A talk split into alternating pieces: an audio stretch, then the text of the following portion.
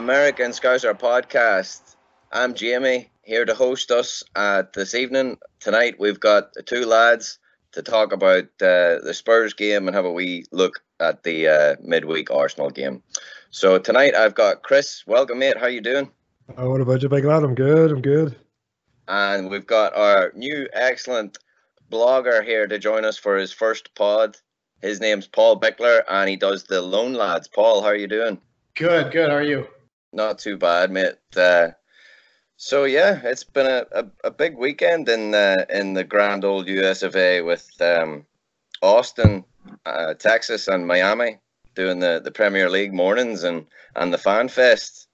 Um, what do you guys think about that? That was a, a spectacle, wasn't it? I have a couple of different opinions on that. Um, so some of it, some of it's cringy as hell. I mean, yeah, Seamus. Shh. Oh, down, Seamus. I, I, fair play to him. Like, no, actually, fair play to him getting up there and doing it. You know what I mean? The boys got balls, balls of steel. It, when uh, WWE did a thing in Manchester and he came out and sang "You'll Never Walk Alone" with a Liverpool top on. So, I mean, that was give, him, give him props for that. Um, no, one of the guys that actually watches the games we also here in Knoxville, uh, Mark, he's the head honcho of uh, Miami, but he has a business up here in Knoxville. So he's between the two cities. Uh, and he was saying that uh, NBC were going to be down with those guys uh, for that. So yeah, they've they've been down there a few times with those guys. So he was looking forward to that. So I'm actually going to be uh, interviewing Mark for um, the OLSC Spotlight next week. Happy so days. Watch out for that one. So yeah, I mean, uh, yeah, I mean, it's a lot of fun. It's great to see, you know, those kind of things come together in the USA. You know, um, and, and so many different teams represented as well. You know, it's nice to see, you know, Norwich City fans and Leicester City fans and, and you know, the, the smaller teams that don't necessarily get the love this side of the pond. You know, they get overshadowed by the big teams like Liverpool City, Arsenal, Chelsea, you know, uh, and uh, some of those other mid-table teams like United. Um, so it's uh, yeah, it's good to see. It's good to see, although it's it's it's cheesy, man. uh, it it can be, um, but uh, without further ado, let's uh, let's Harry Kane right into it. Let's dive right into it here. um, so it's 148 days on from Madrid, lads. 148 days. Can you believe it? Paul, what do you think about that? 100 and, 150 days almost since uh, we lifted number six. Yeah, it feels like it feels like five years ago and yesterday all at the same time. Yeah, absolutely. Um, so let's get straight into the game here. We'll we'll just do it uh, goal by goal because the old cliche goes it, it's a game of two halves. It it really wasn't. It was a game of 47 seconds and then it was all Liverpool.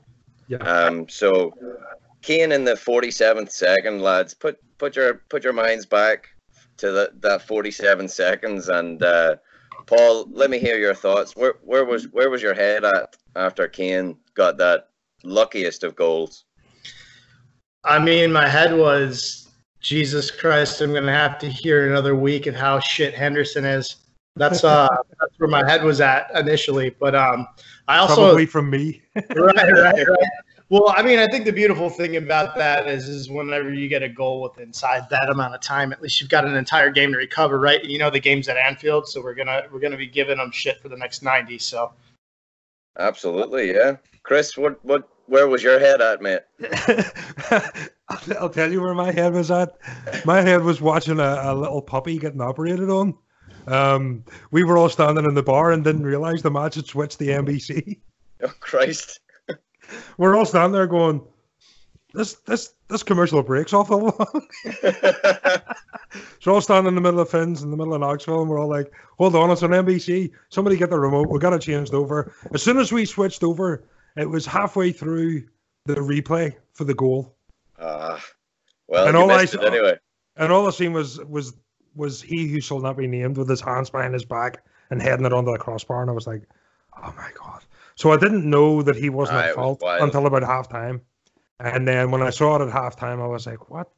It was it wasn't just Hendo. Do you know what I mean? It was a combination of a lot of things. But I mean, at the end of the day, it, it, as soon as they scored and we got the ball back again, I was like, we've got goals here. Goals are coming, and they're not going to be able to stop us. and um, yeah, it, it, it really was. I mean, I mean, it, I think first half we had something like seventy three percent possession of the ball.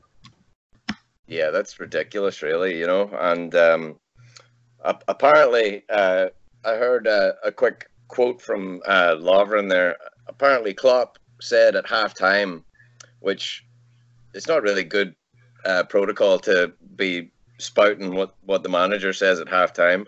But uh, apparently, Klopp said he was satisfied with the first half performance. We just need to keep it going. Um, we really didn't play that bad. Obviously, in the first half, to go to go a goal down inside the first minute, it, it's only onward and upward from there. Um, so, what what was your take on the on the rest of the first half? Because there was a, a couple of good chances, and um, you know what what would you what would you say was our our main problem in the in the first half there, Paul? I don't know if I don't know if I'd identify like a main problem per se. I mean, I like you know I think Chris Chris said something. We were dominating possession, right? I mean, the pressure was there, the possession was there. Um, we knew we just need to limit guilt uh, ch- chances for them. Um, at the time, Trent was playing in some phenomenal balls and did all game long.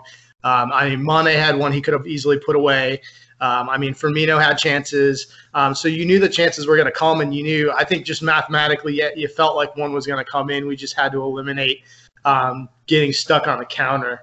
So, um, I mean, I thought, I think where we get it, where this Liverpool side gets in trouble uh, is when we get outplayed in the midfield. And I never felt like that was happening. So I felt, I mean, it's hard to say you feel comfortable 1 0 down, but I felt comfortable going into the second half. Yeah, absolutely. Com- comfortable going into the second half because you could tell those chances were coming. Chris, what did you think of the rest of this the first half? Uh, yeah, I mean it, it was Gazzaniga. I have to give a shout out to Gazzaniga. He was unbelievable that whole game. Unreal. Um, and I mean, I and I was I was chatting to one of the boys and I was saying, you know, if all deck chair arms was was in goal, that's that's a Jimmy. That's that's for Jimmy. Um, uh, if, if he was in, in goal, we probably would have been about four or five one up because some of those saves he was making were ridiculous. Um, also, you, Paul, you hit the, uh, I can nearly speak. You hit the nail on the head. The midfield, um, Fabinho. Yeah, no, you're you're absolutely Fabinho, right. Fabinho just absolutely, just was unbelievable, just immense. Um, I, I mean, I, I do. I, I've met a few people that don't like him don't get. I I don't understand how they don't like him. For me, he's been the missing link. Yeah, we've been missing this for a long time since Mascherano, Alonso, uh, Dietmar Hamann days, and then and and even Stevie back there wasn't the greatest. Um, he was great with the long balls and stuff, but um, Fabinho was just the complete article. Um, and that game just proved it. Did you hear uh, Klopp has apparently coined a new nickname for Fabinho. Have you heard this? The, Klopp called him Dyson. Because he cleans up. oh, I like it. That's unbelievable, isn't it? Uh, yeah. There might be there might be a, a, a, TV advertisement commercial deal in the works there. Him and the wife, him and Rebecca out there giving it that. Yes. I mean, yes, it didn't happen the interesting thing about Fabinho is like you look at this this guy, and I think right now, like it, it's hard to find anyone in all of Europe right now that you would rather have as your as your guy in the hole. You're you're sort of enforcer in that midfield. Um, in unless unless uh, you're the Brazilian manager and you pick Casemiro. Right, right. I think what was it Klopp that just said that Fabinho just goes for for flights. Yeah, for holiday. But I think air miles. Yeah, what's amazing about him though is like you know that role, traditionally speaking, under Klopp, has been to take defense and recycling possession and move it forward. And I don't, I don't. The, the rare thing about Fabinho is he's obviously an, incredibly gifted defensively, but he he turns from defense to offense like almost it's it's insane how quick he moves possession forward and how how good and intelligent his vision is in terms of his passing moving forward. And he doesn't have the range that Henderson or even Stevie G had back there in terms of just sending long balls over the top. He doesn't really need to because that's what we're getting out of our, our, our right and our left back right now. But the ability to find those link passes in the middle going forward are just like he's elite right now. You're you're spot on, mate. Elite is uh, pretty much an understatement in my book. Um, I had a look at his heat map for the Spurs game, and it was it, it made for some interesting reading, basically. So here's some of the, some of the stats that he had. He had 111 touches. He had the most tackles, which was four. Uh, he regained possession 11 times, and he had the most passes in the opposition half, which was 68 that's that's uh, hard hard to fathom right there, but uh, he really was fantastic. I mean, we could sit here and talk about players like uh, Fabinho all night. Um, so we'll move on and we'll talk about the second goal, our first goal, Hendo's goal, um, in the 52nd minute, which I believe just came after Son's crash off the crossbar. Yeah. Uh, Chris, what do you what do you what do you put down Hendo's goal to? Do you think it was a a decent left foot finish, or do you think he miscued his kick? I think it's it was yeah six of one, half a dozen of the other. It, was one of those ones. Get your foot on it. If it goes on target, hope for the best. And hey, it went in. Um, I, I think, um, you know, if we're we're gonna get into like over analyzing, like if you look at Ox's first goal against against Ghent. He didn't catch it cleanly. Um, he kind of scuffed it into the far corner. Luckily, the goalkeeper was in France. um, you know what I mean, and it was able to trickle into the far corner. So uh, yeah, I mean, the ball in from Fabinho. Um, the defender made a right hash of it. Uh, Hendo did a good job just to get his foot on it and get it on target. Um, caught a very informed goalkeeper off guard which was tough to do, and, and broke the deadlock finally. Um, yeah, and and worthy of the goal as well. I mean, he made that mistake at the very start and, and made up for it. So fair play. Uh, and you can tell what it meant to him, Paul. Yeah. Uh, like, put yourself in his shoes. It's been God knows how long since he scored. Four years, you, almost four years. wow! Since he scored at Anfield, at least. I mean, I mean, I think I scored at Anfield like three years ago. I think, I think hard enough. Like, yeah, it's a long. That's a long time. I mean, I listen. I get both sides of the coin on Henderson. I get why people don't like him. Um, I don't understand some of the arguments against Henderson. Like the whole like all he does is pass it sideways and backwards. I think it's the most ridiculous bullshit argument ever. Um, I think it's an argument made by a lot of people that don't understand the role that he was asked to play in the midfield a long time ago, where you're recycling possession. Um, and I think it's people that just blatantly don't want to admit to the fact that he has a lot of the qualities in terms of his long ball ability that reminded people of Gerrard to begin with. Um, I mean, yeah, he's not he's not a goal scoring midfielder, and that's what everybody wants to see. That's the sexy thing, right? Um, Henderson's to get in there. He's to he's uh, he's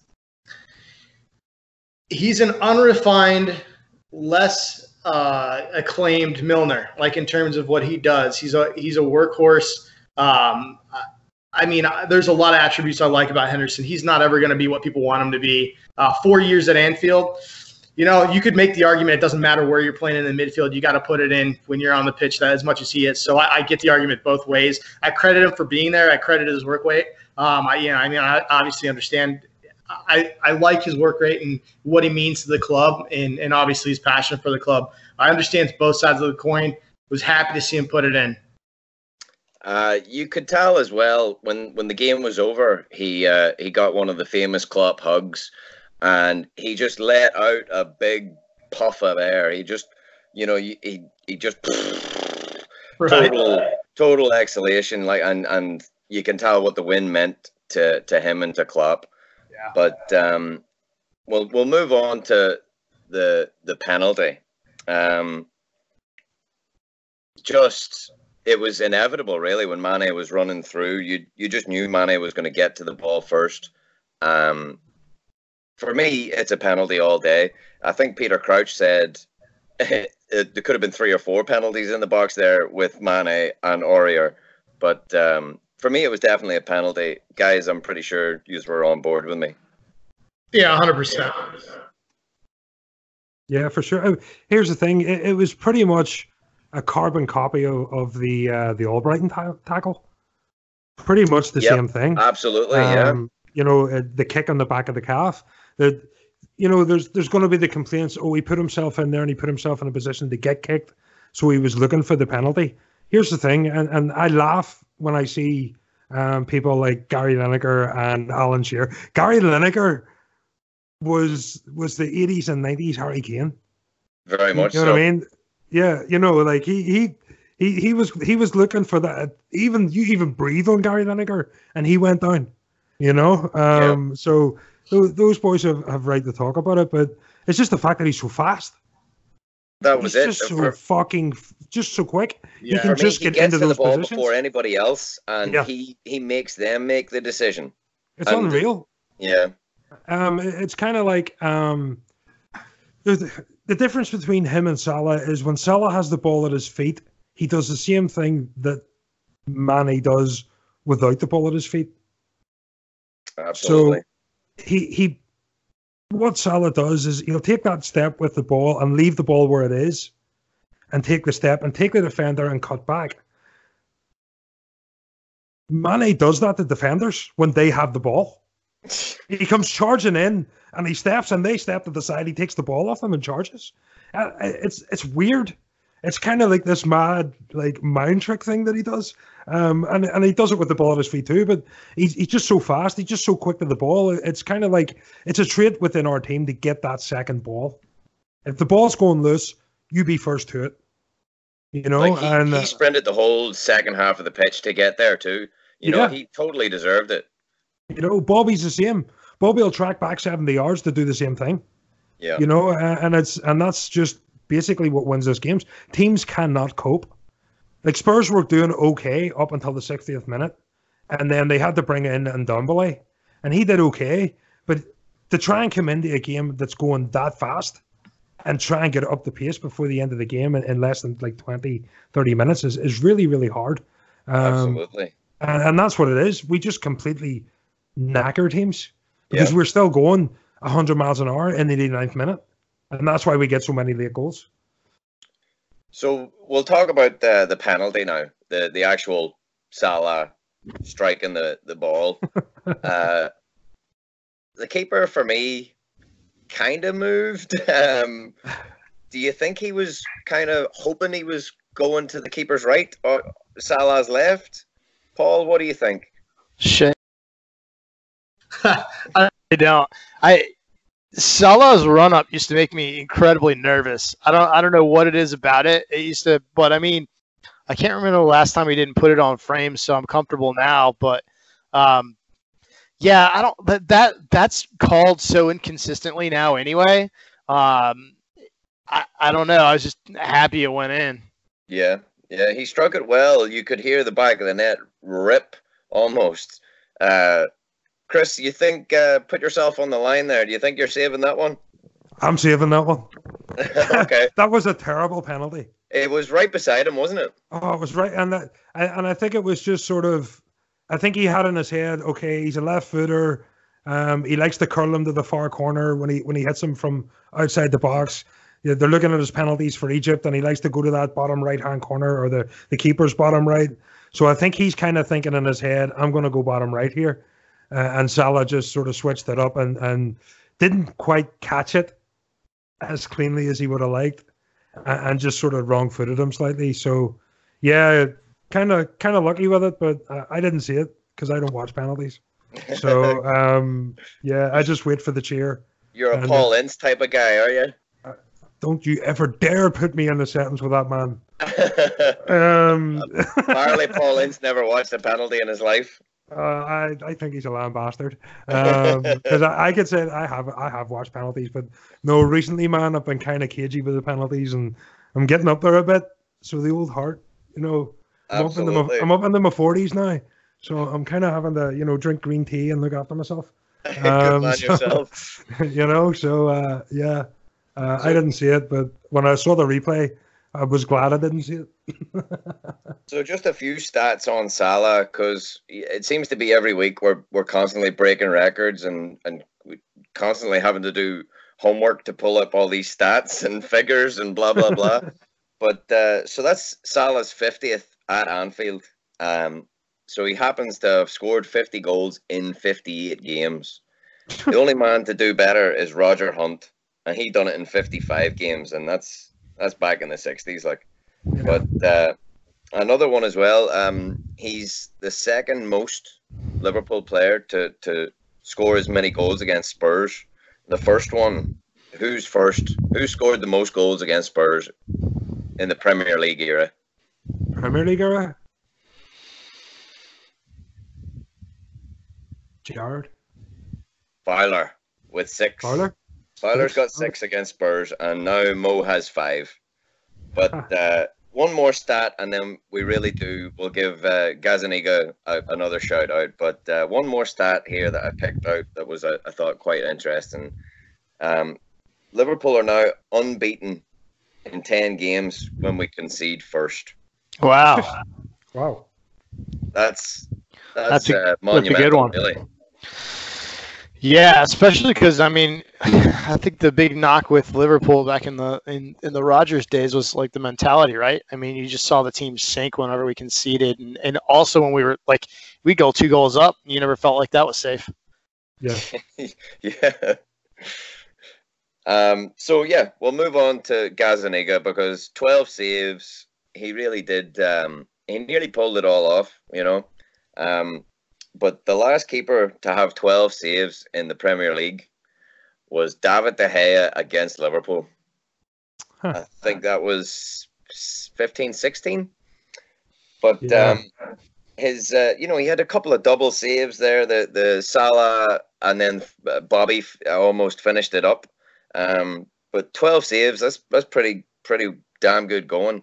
Do you think that's do you think that we weren't clinical enough, or do you think we just caught him on a really good day? Yeah, both. Again, yeah. I think a bit of both. A wee bit of both, aye. Yeah, Paul? I mean, he, he was on form. Uh, some of the shots were straight at him. Um, but yeah, a couple of those double saves were great. Uh, the only tipped over the bar was a cracker. Um, the free kick save was a good one. Um, yeah.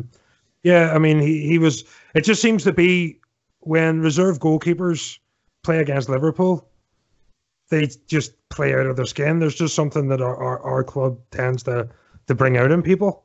Uh, I think it's a good thing to see. I like to see players at their best. You know, um, yeah. and and and fair play to him. It looks like he's stepping up, and and um, for me, again, even the fact that we beat them, uh, he looked to me more solid than Lloris has looked in about three three years. Absolutely. So, uh, old I, I think old deck um, chair himself. Uh, old deck chair's on his way. I think old deck chair could be on his way out. I said that as well. That, that that's a career-ending injury for me. If for a goalkeeper, a goalkeeper, yeah. If you're a goalkeeper, like not only the confidence, you, we spoke about injuries last week building up to this game, but you, you know that's that's really got to shake your confidence there, Paul. I don't know if you've ever had a, a, a broken bone or a big injury, but wow, like that one was horrific.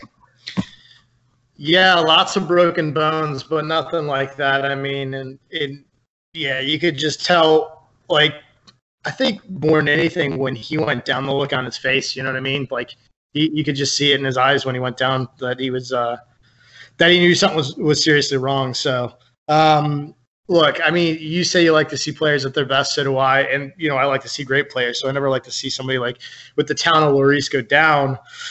But I think you're probably right. I mean, he's not he's not getting any younger at this stage, and, and that that probably does spell towards the beginning of the end for him there. Yeah. So um, I've I've just got one more note here written down um, about the game, and that is I was listening to Steve McManaman after the game, and he's basically just echoing things that we've all said here on, on American Scouser, and and Causey has said it, and and Timuchin has said it we're we're unbeatable at Anfield. We're we're steamrolling teams. It's um, Fortress Anfield is just become one of those things now. It, it's sixty games. We have oh, it's ridiculous stats, but um, Fortress Anfield lads, this is it. We're we're staring it in the face. It's amazing. Here's the difference. Five years ago, Brendan Rodgers was still in charge if the, if the, we, we were playing the game we were playing at the weekend, Spurs Aye. score, and everybody in Anfield would just panic. There would be murmuring, there would be gasps, there would be people panicking, and we would end up maybe freaking out the goalkeeper, or the defenders, because there's a big gasp that somebody didn't get a touch right, uh-huh. and then we go 2 0 down. The difference on Sunday, we go 1 0 down, and Anfield got louder. Yeah. Yeah, 100%. And it, it's just, you know, when Klopp came in, he said, believe. Believe. Just get behind me and believe what we're doing here, and we'll do things. And here's the thing the fan base have got it now. Anfield has got it. Everybody has got it. We believe. That's and that was huge, the thing. Isn't it? You know what I mean? It is huge. You know what I mean? Like coming back that that after that Barcelona comeback, how can you not believe that we could come back from one 0 down against Spurs? Uh, you just give me goosebumps there. Anytime, you know what I mean? Anytime you think about that Barcelona game, it's just we can never not talk about that game, and it's unbelievable. The the comebacks, like like the stat I read out, that's that's ten games where we've conceded first.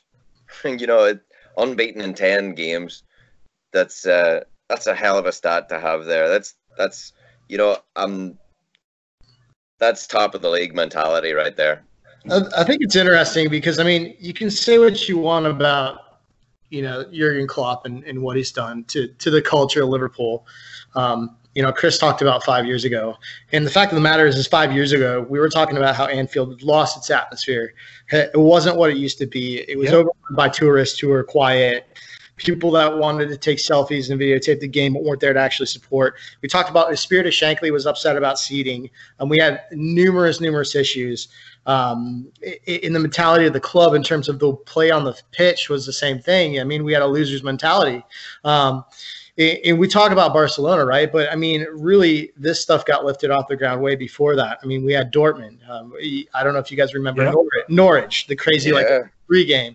So yeah. I mean, with this thing happened in stages, and and it is a big credit to Klopp um, in terms of uh, not only unifying this back room situation. There's no talk of a committee anymore, um, but but really um, knitting this fabric of the club from um, the old schoolers and spirit of Shankly to to the actual club brass, all the way down to the common everyday supporter, um, and made Anfield what made it special. It made it you know this blue collar city uniting under one color to push these guys across the finish line because no matter how talented the squad is it is about um, the 12th guy. It's about you know essentially the anfield being bigger than life.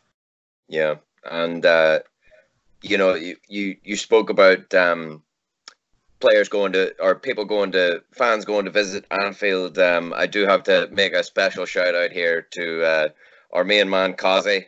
He was he was there at the game cheering on the Reds, and uh, one of my own mates, Kurtz from uh, from LFC Wilmington, he was over there as well, and and really helped cheer on the Reds and bring back three points. And Chris, didn't didn't you have a friend visit for the Spurs game as well?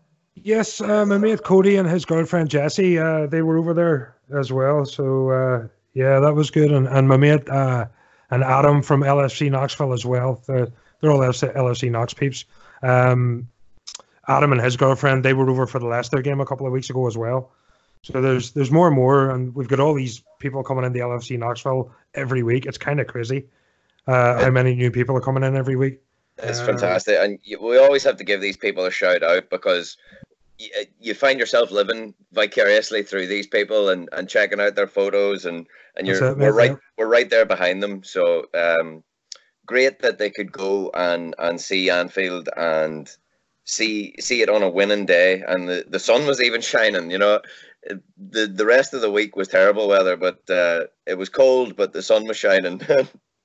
so that's a that's a rare thing in Liverpool. absolutely.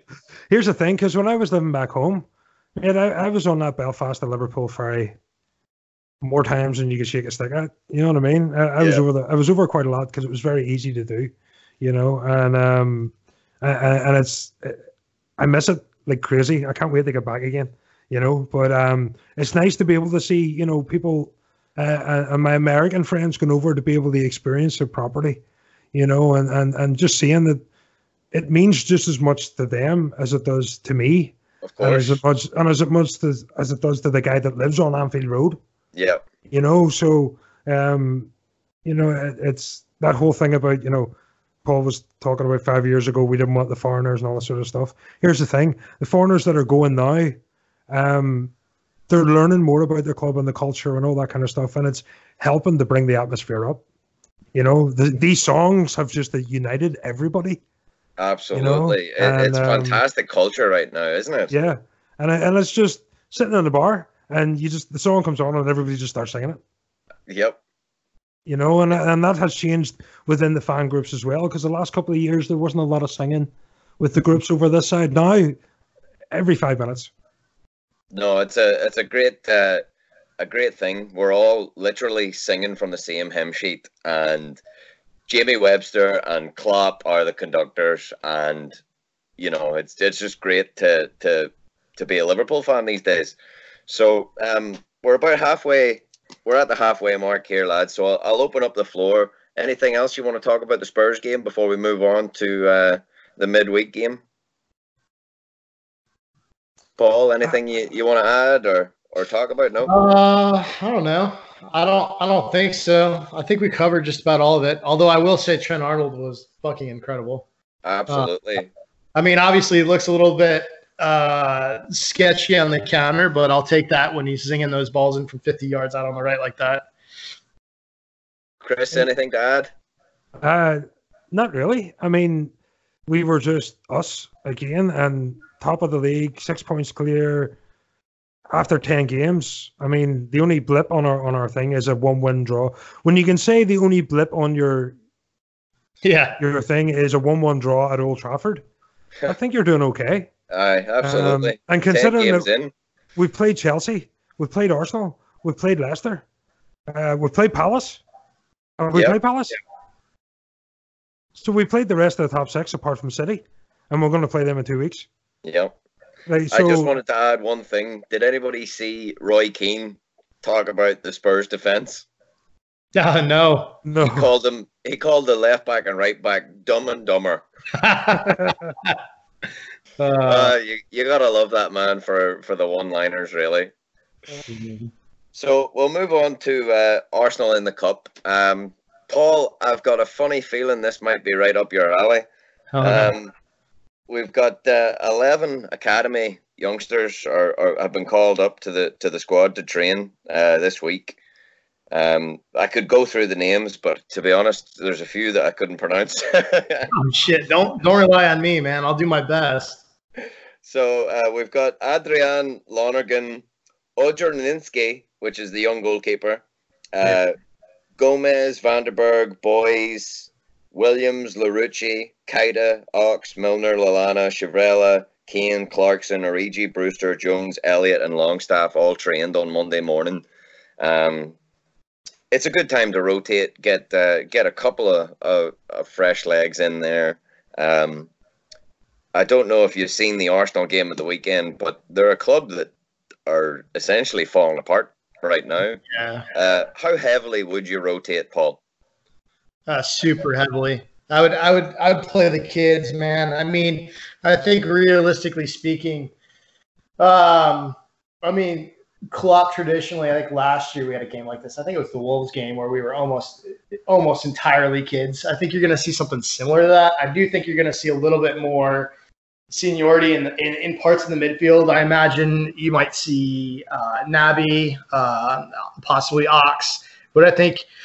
I think you see. I think you're going to see Ki-Jana. Um, I think the real interesting thing is going to be the back line, right? Because I mean, Virgil picked up a little bit of a knock last game. I can't imagine you're going to see him.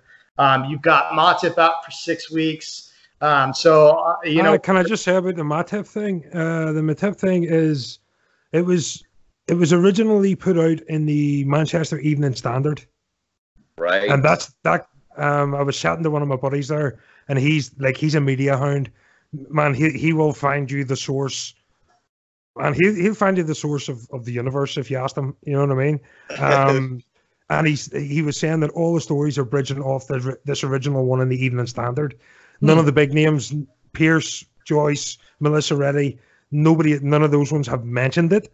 Uh, interesting. maybe maybe they're waiting for an official one from the club. Right. But as of now, the only source is the Manchester Evening Standard, who also own the Echo. So it's kind of right. maybe one of these hearsay things that they're putting out there and hope it catches. But I, I, I would hold off on maybe saying the six weeks yet. One Just in thing I did hear about uh, that, that Klopp mentioned, he said it was a slight niggle he had, um, and then he picked it up again during the United game. Yeah. So six weeks, whether it's true or not, six weeks could could prove to be a think- short period. Yeah, the verbiage is up to six weeks. So yeah, well, we'll see. Uh, that's interesting about the the Manchester link. Um, I did not know that. Any anyway, I mean, obviously, I, I don't think you're going to see him. I it's going to be very interesting whether you see Lover end up making an appearance or whether we're going to see. I, I'm really hoping to see more of this. Uh, you know, a, a Sepp van den Berg Yeah, Uh, for sure. the kid. I mean, I think that he's going to be an absolute stud. Um, and you know, he's he's pegged to be the future. Um, so uh, obviously him. I think you're going to see Joe Gomez in some capacity, which will make a lot of people happy. Um, and so yeah, I mean, I, I think you're going to see like like I, I think I might have mentioned Ki-Jana. Um, I really like this kid that they're going to play at right back. Um, so you're going to see him uh, as well, um, the Dutch kid. So I mean, yeah, you're going to see kids. Uh, Rian Brewster, love to see that guy get a run out. He's been incredible when he's played. Um, so you know, I, I imagine you're going to see Origi, uh, but yeah, you're going to see a lot of youth in this one. Yeah, I, Yeah. I don't mind that to be honest. Uh, Chris, how heavily would you go for it? Uh, yeah, I got to echo what Paul's saying there. I, I think uh, Adrian and goal. I think um, Hoever at right back, Gomez and Sepp in the middle, or possibly Lovren with Sepp coming in later. Um, and I think Larouci at left back. Um, and I think that kind of works into into that old sort of um, really weird back three, back four that we used to play uh, when Klopp first came in, where Gomez would play at right back and everybody would shift in to allow Moreno to get way high up. And, Absolutely. and, and Larouci's very much in the Moreno mold at the minute.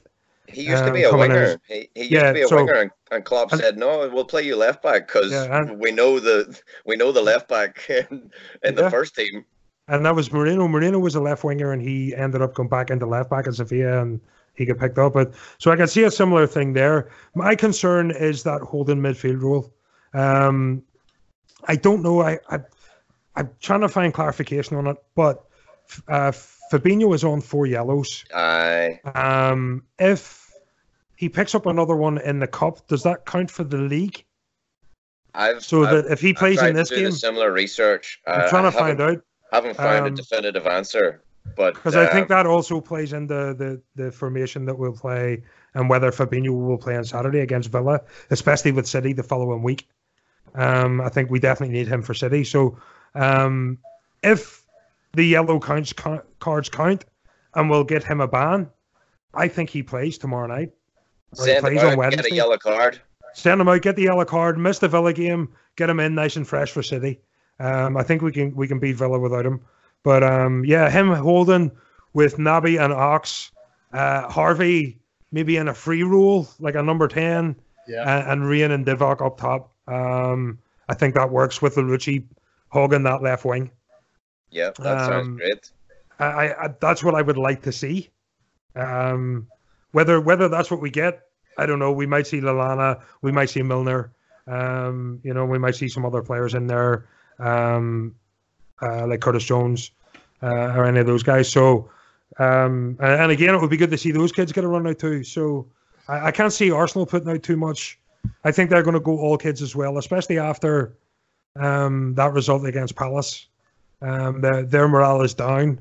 Those players will not want to come out and get beat by a bunch of kids. So they're going to send out the kids. And if they're going to get beat, it's going to be essentially a fair scrap, if that makes sense. Absolutely. Um, and uh, you've done if they- excellent there. and uh, a segueing straight into the next role, which uh, which is the Palace catastrophe. uh, Um, the VAR goal that should have been, I- I don't know if you've seen it or not, but uh, it Yeah. was a shambles, Terrible. That's terrible. shambles really. Um, I didn't see anything of it. Um, I, I saw kind of saw the highlights of some of the goals, but didn't wasn't really paying attention. I did though um, watch Troopz on Arsenal Fan TV this morning. How um, unbelievably gold oh, was that? Incredible. I and I the then after him talking about Granit Xhaka, I had to go back and look at the uh, incident. And yes, I kind of agree with the guy. Yes, I, I yes, actually blood. agree with Troopz. Oh, absolutely. Yeah, I'm I'm all on board. I think it's a, a terrible way to conduct yourself as the captain of a club. Never mind a club as big as Arsenal. You know what I mean? Like the these fans, Arsenal fans, I'm pretty sure spend the most amount of money per game to go see their club because it's expensive down in London.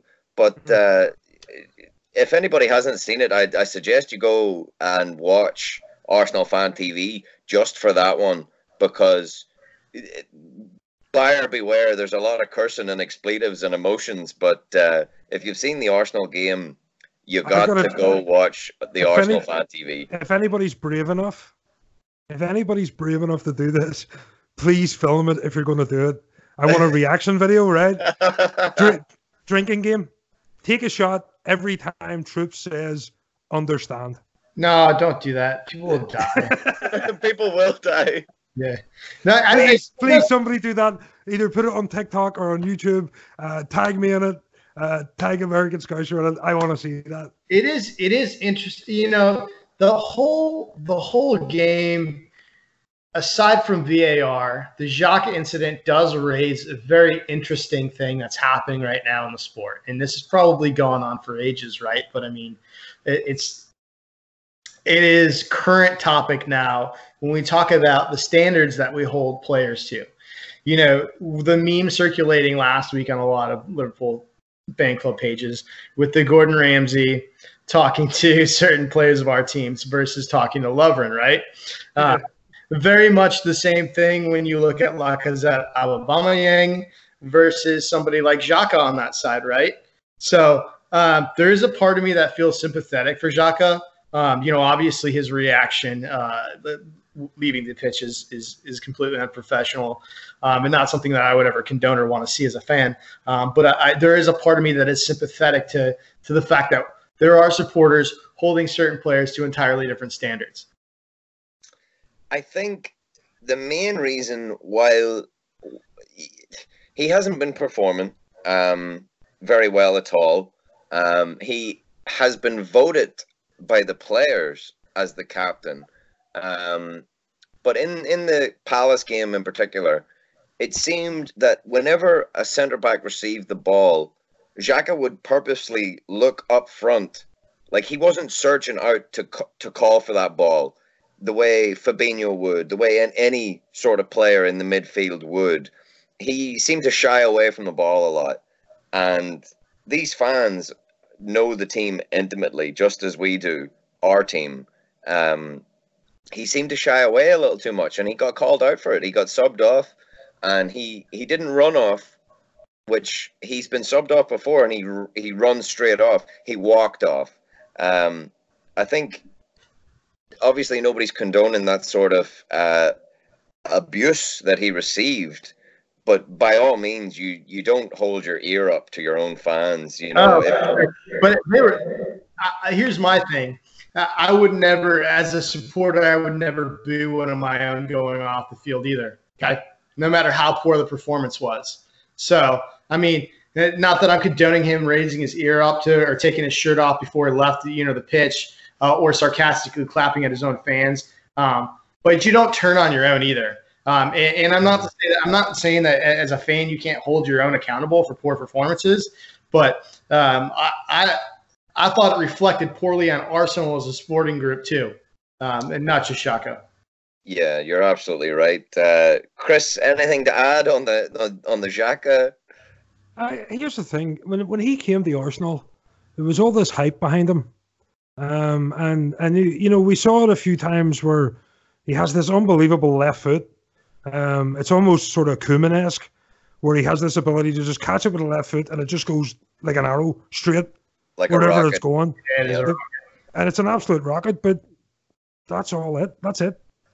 I mean, he said what more red, yellow cards, yeah, it's not very red cards. I mean, his his his disciplinary record is ridiculously bad. Um, his attitude, um, I mean, he goes dis- he, he disappears in games.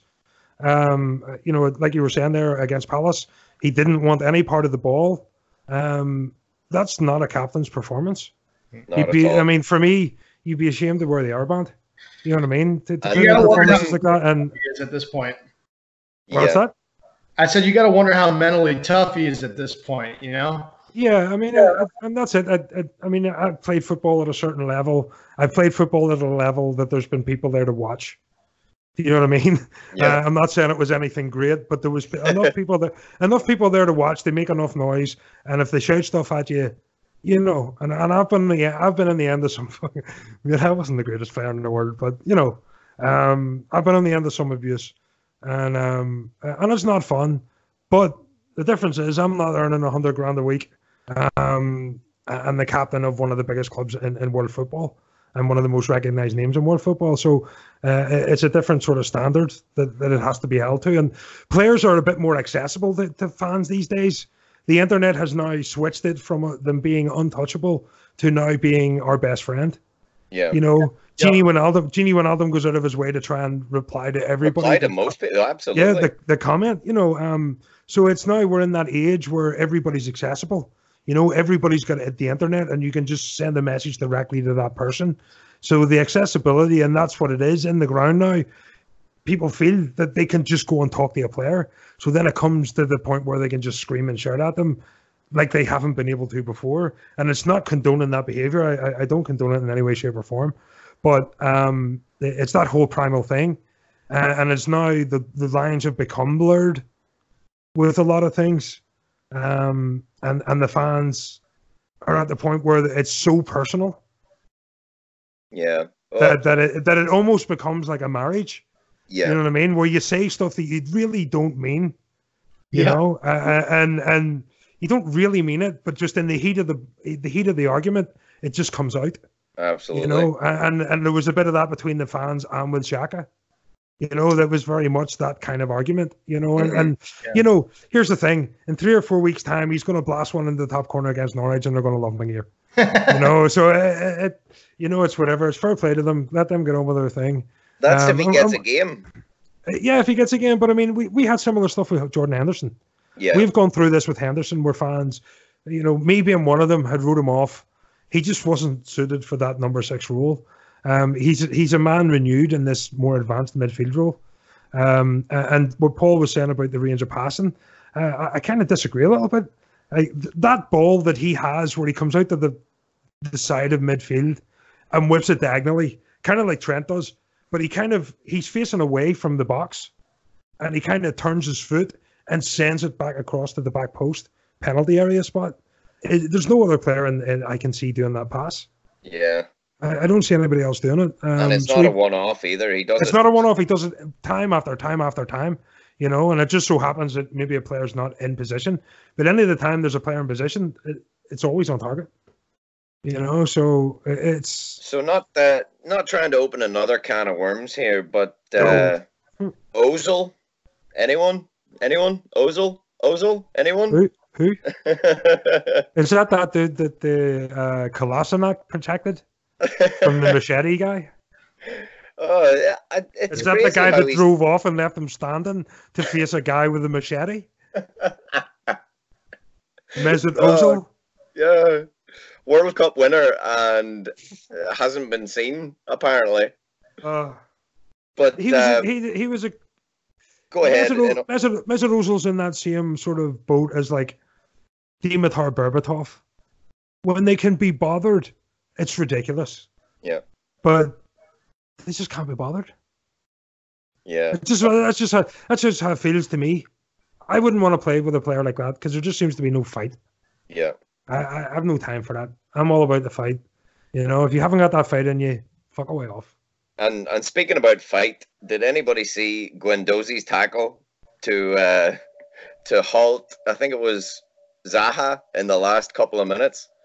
He absolutely rugby tackled Zaha and I believe he was the last man, but got a yellow card.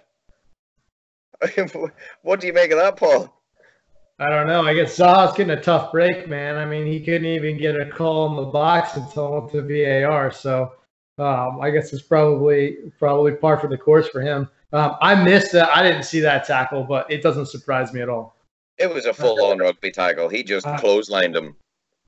Was it as good as Fabinho on on that kid James? Oh, it was, it, to be was, honest, it was, was it was way worse. It was he just bear hugs him to the ground. But uh, you know, eh, we're we seem to be coming up against these teams at the perfect time for us, and in a way, I think that's going to work.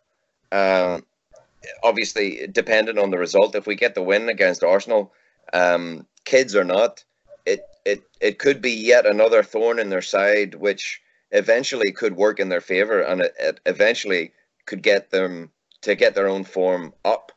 Um, how how do you think they're obviously their form's terrible, but they've got to hit an upturn soon. Arsenal here. Well, here's the thing. I mean, if you look at it, they're sitting fifth in the league. Um, you know, um, they're they're they're one point ahead of Crystal Palace, who on the flip side were saying they're having the season of their life. You know what I mean? Whereas Arsenal are only one point ahead of them, and they're just having a terrible time. So, um, you know, and then you've got Chelsea and Leicester ahead of them, who seem, you know, Lampard's doing a great do- job at Chelsea. Um, Rodgers has got Leicester playing some ridiculous football. Um, you know, so I, I, think Arsenal are, are in real trouble of falling behind yeah. if they don't get their shit together. And, and a loss to us tomorrow could really, yeah, you're right, it could really damage them. Um, even though it's in a different competition. But then they have to, you know, pick themselves back up because it's not just that team have to pick themselves up; they have to pick themselves up from the Crystal Palace, which they'll they'll, they'll consider a defeat because they were two 0 up at home. They will, yeah. You know, um, so and we know that pain. We've we've been three 0 up against Palace, and they pulled it back against us. You know, you know what that feels like. So, um, it's yeah, Arsenal. I, I think they're there for the taking, just the way Spurs are. Yep. You know, and, and we have a lot of players there. Our first team are all playing well. We've got a second string that are chomping at the bit to get minutes. And when they do come on, they're changing games. You know, example, Lallana, you know, coming Precisely. on and scoring, you know. Um, so, yeah, it's uh, not that he's my favorite person in the world, but even at that, you can't deny that, that the guys are doing these things. So, yeah, I, I just don't see much hope for, for Arsenal and, and especially we're at home. Yeah. Yep, Fortress yeah. Anfield again, Paul. For, Fortress Anfield, yeah, it's um, three, so, three no. Yeah, it's it's got to be uh, a a decent result. So you're going three 0 I'd, I'd I'll I'll go along with you. I'll I'll take your. oh, my, my I'll ride your coattails. Fabinho, Fabinho screamer in the 19th minute in the top corner. And a yellow card. Yes, and a yellow card. Three nil for both you guys. Yeah, yellow card for taking his shirt off for celebrating striking one in the top corner in the nineteenth minute. All right, I'll go. Um, I'll go two one. I think it's gonna be. I think it's gonna be a little bit tighter. I think. I think the kids are. I mean, I think there's going to be some youth and too much reshuffle on the back line. I think we probably can see at least one, but um, yeah, I think we squeak through for sure. So I've got uh, just just a question here for you. One more question. Um, you can have a yes or no, or you can you can dig deeper into it. Even though I've I've got a a, a pretty solid uh, response from from what we've just spoke about. Uh, this was something I seen on uh, LFC America. That's our uh, our sister page on Facebook. There, um, one of the guys posted. He said, "Would you rather we sacrifice the League Cup?" or would you rather we go for it?